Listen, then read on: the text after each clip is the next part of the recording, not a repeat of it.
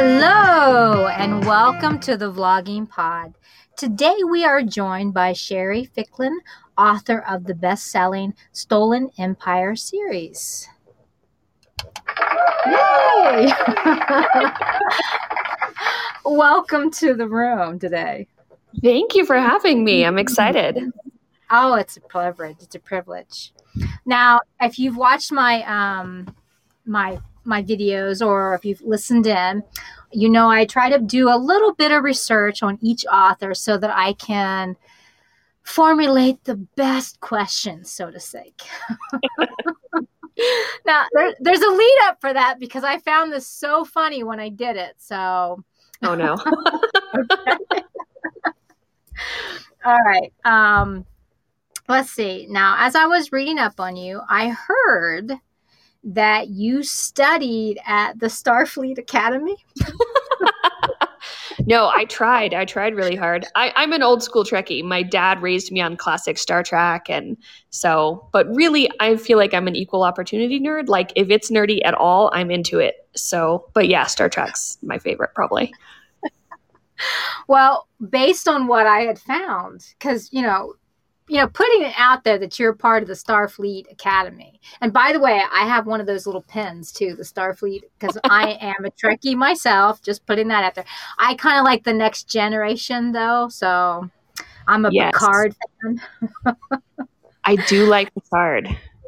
Awesome. I, I do. And have you watched the new series? I mean, I know I'm getting off topic here, but wow. No, I have, and I love it. It's so, I mean, character wise, you get so much better character build up and growth from, I think, the show than you ever did the original show, which is just fabulous. Ah. Oh, exactly. Now, the original, I have to say, I did like the movies. I did love the original movies of, um, you know, Spock and everybody. I, I just really loved the movie factor of those. But when it came to the series, next gen, totally. Of course, Deep Space Nine's got me too, so I'm kind of pulled. See, I anyway. loved Next Gen. I wasn't a huge fan of Deep Space Nine, but I actually really liked Voyager. So, um, oh, yeah. No, Voyager I think I just like the idea of a female captain. Uh, well, yeah, women in power. I get you. Yeah. But based on that, based on that little bit I had found, I had a question for it. Okay. Are you ready for it? I am okay. ready. Which ship was refitted in the late 2379? Was it A, USS Voyager, B, the LKS Kuvov, or C, US Enterprise E? Oh gosh, that is a tough one. It was probably the Voyager. Nope, C. Oh, it was C. Dang it. I know. that tells you you're a Voyager fan right there. That says it all. I know. I'm I it's terrible. okay. Well, so before the academy, you came from Virginia, right? Yes, I uh, I I was a military kid, so I kind of grew up everywhere. But we landed in uh, this small town, Front Royal, Virginia, which is actually just outside DC, not very far, and uh, okay. that's where I did my high school years. So that's where I claim as my hometown. Okay. Um, let's see.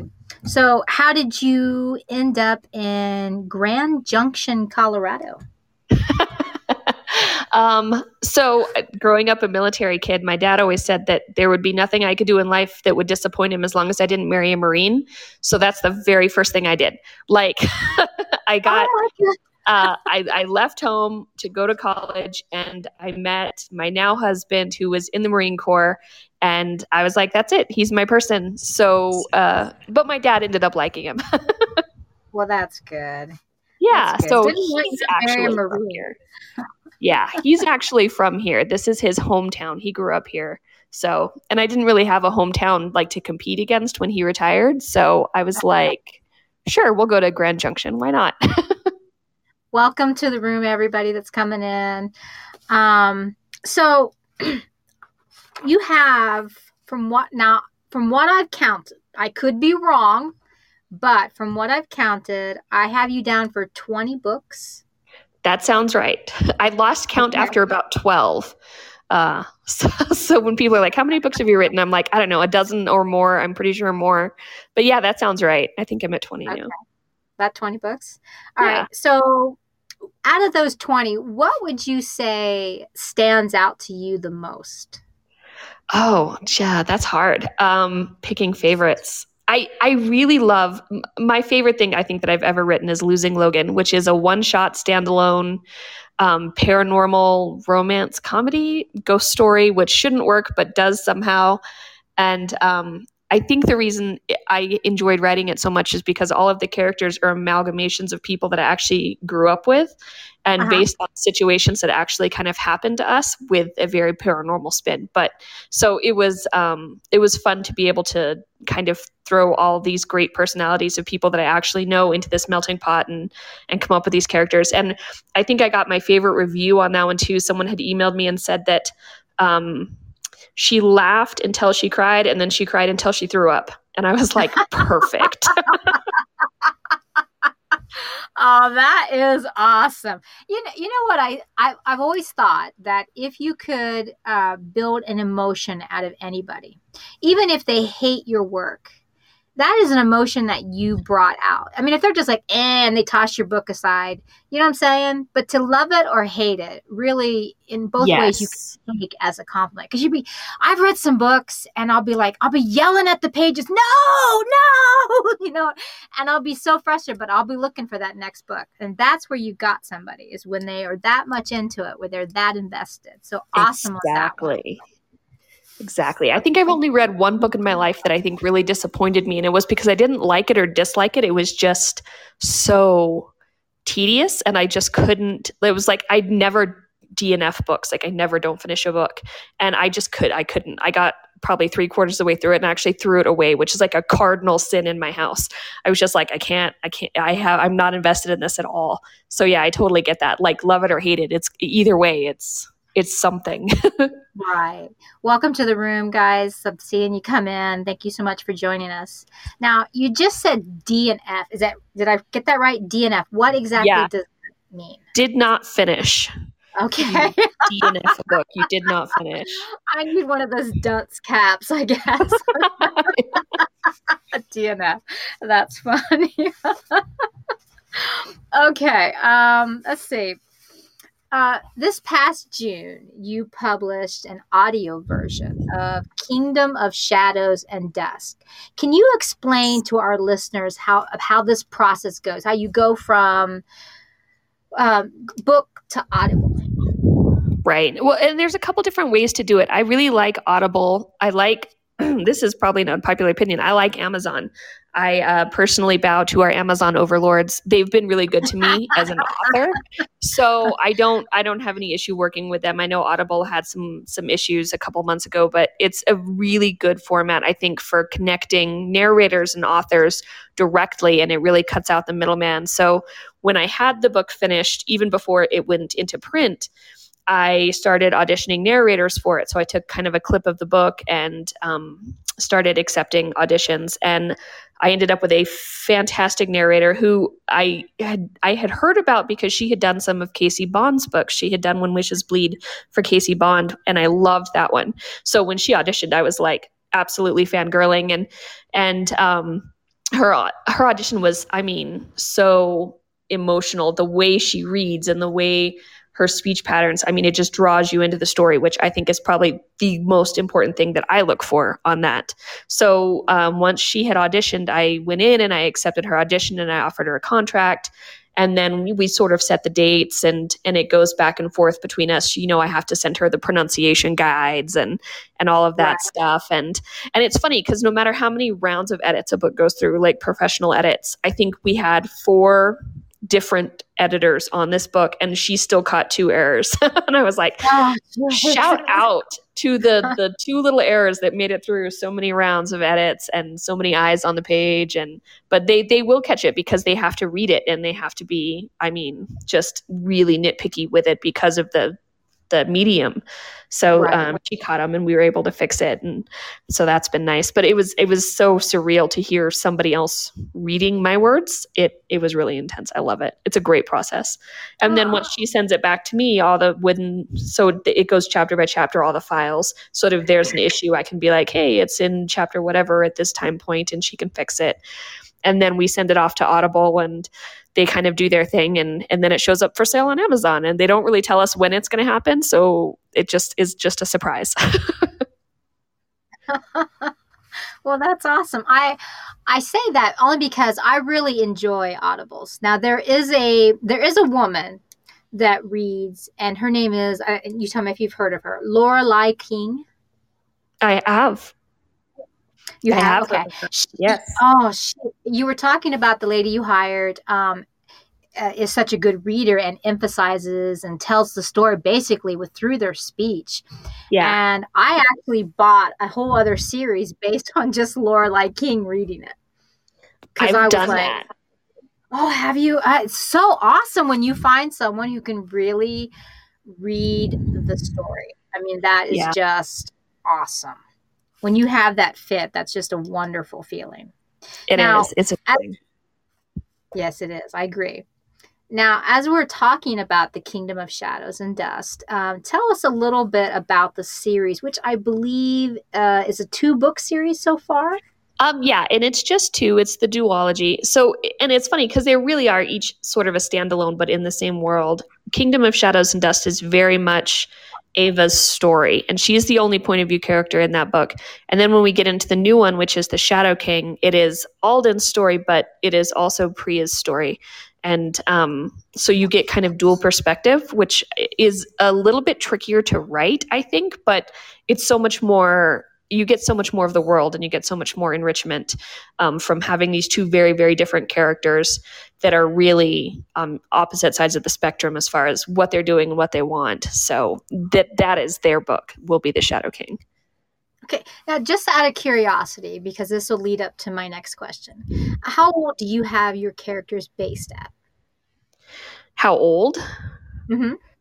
um i think that Ava was 16 or 17 when the book started. So she would have been 17 going on 18 by the end of it.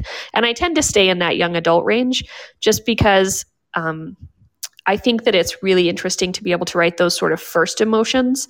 You know, mm-hmm. when you're in your 30s or 40s and you've you know you've had relationships and you've had loss and you've had victories and but when you're younger you're sort of experiencing those things for the first time and that's i think way more fun from a storytelling standpoint to be able to okay. show those experiences for the first time right i agree with that um so as i was saying i had a lead up for that okay in 2015 you had attended a book expo, and it was here that I quoted you from saying. Do you, you mind if I, I quote you here?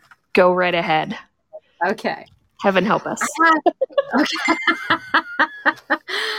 mm, I have steampunk, science fiction, fantasy, time travel, historical. I just sort of run the gambit. Anything that interests me, I can do that and I put it all under that nice umbrella of YA. And it still has a home. Now, with that, do you still feel that way six years later? I do. It's um, when you start out writing, one of the pieces of advice you tend to get from people is to pick a genre and stick with it. Um, if you're writing thrillers, you're going to be a thriller author. And if you write anything outside of that, it's hard to bring your audience with you. Um, mm-hmm. I think a good example of that is J.K. Rowling after she did the Harry Potter stuff, and then she went in and wrote her Robert Galbraith, Galbraith books, and okay. it didn't really find the, an audience because it was so different in genre.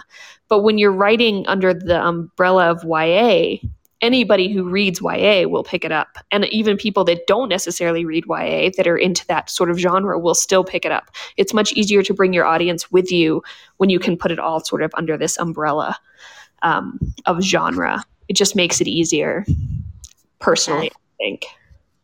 So when you're when you're talking about YA, um, how do you prep it any different than than anybody else would in a reg in a in a let's just say an adult fiction book? I mean, are you have to be very are you, are you at the point where you have to be very cautious about how you word it because you're dealing with young adults? or can you be a little bit more liberal as how you're putting it out See, I really don't. I don't have to be, and I think that's kind of another misconception about writing YA is that mm-hmm. you get sort of these gatekeeper peoples that are like, well, if you're writing YA, then you can't have language or you can't have sex or you can't have whatever. But then there, for every rule, it has been broken and it has been broken successfully. So um, I think that there's plenty of freedom in YA. I don't think I'm restricted by it at all.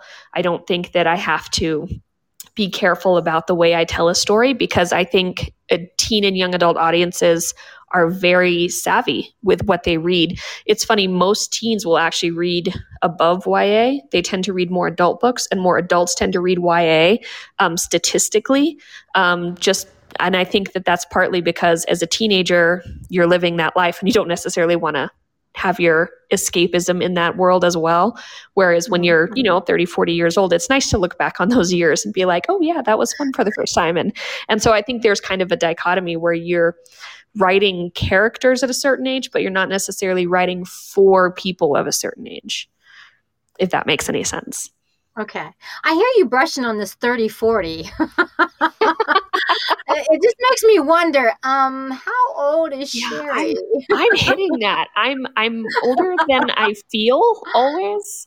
Uh okay. yeah, it's but like I I I loved Twilight and I loved it not because I thought it was great literature, but I loved it because it sort of took me back to a time when I was experiencing those things for the first time and I think adult readers like to be able to look back on that. But I know it was hugely popular with teens too. So, I mean, it right. it was one of those lightning strikes uh, where it just sort of hits everybody in the right in the right moment on the right day.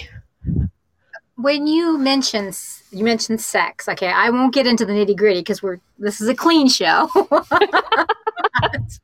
this is an above board show. I'm just putting that out. emphasize that to the camera.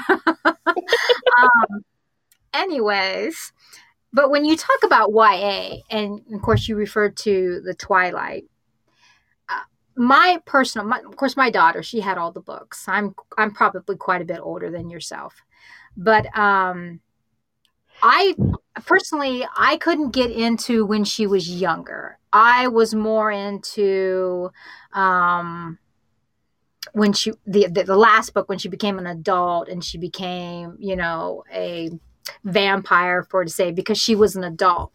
To me, it was easier to dive into it because of that. Because I felt just this is just my perspective. I felt uncomfortable reading a teen being sexual. So when you approach that, how do you go about that? What limits do you set? I mean, I know you said that it has become a more open and open area into that, but how do you yourself set boundaries on that?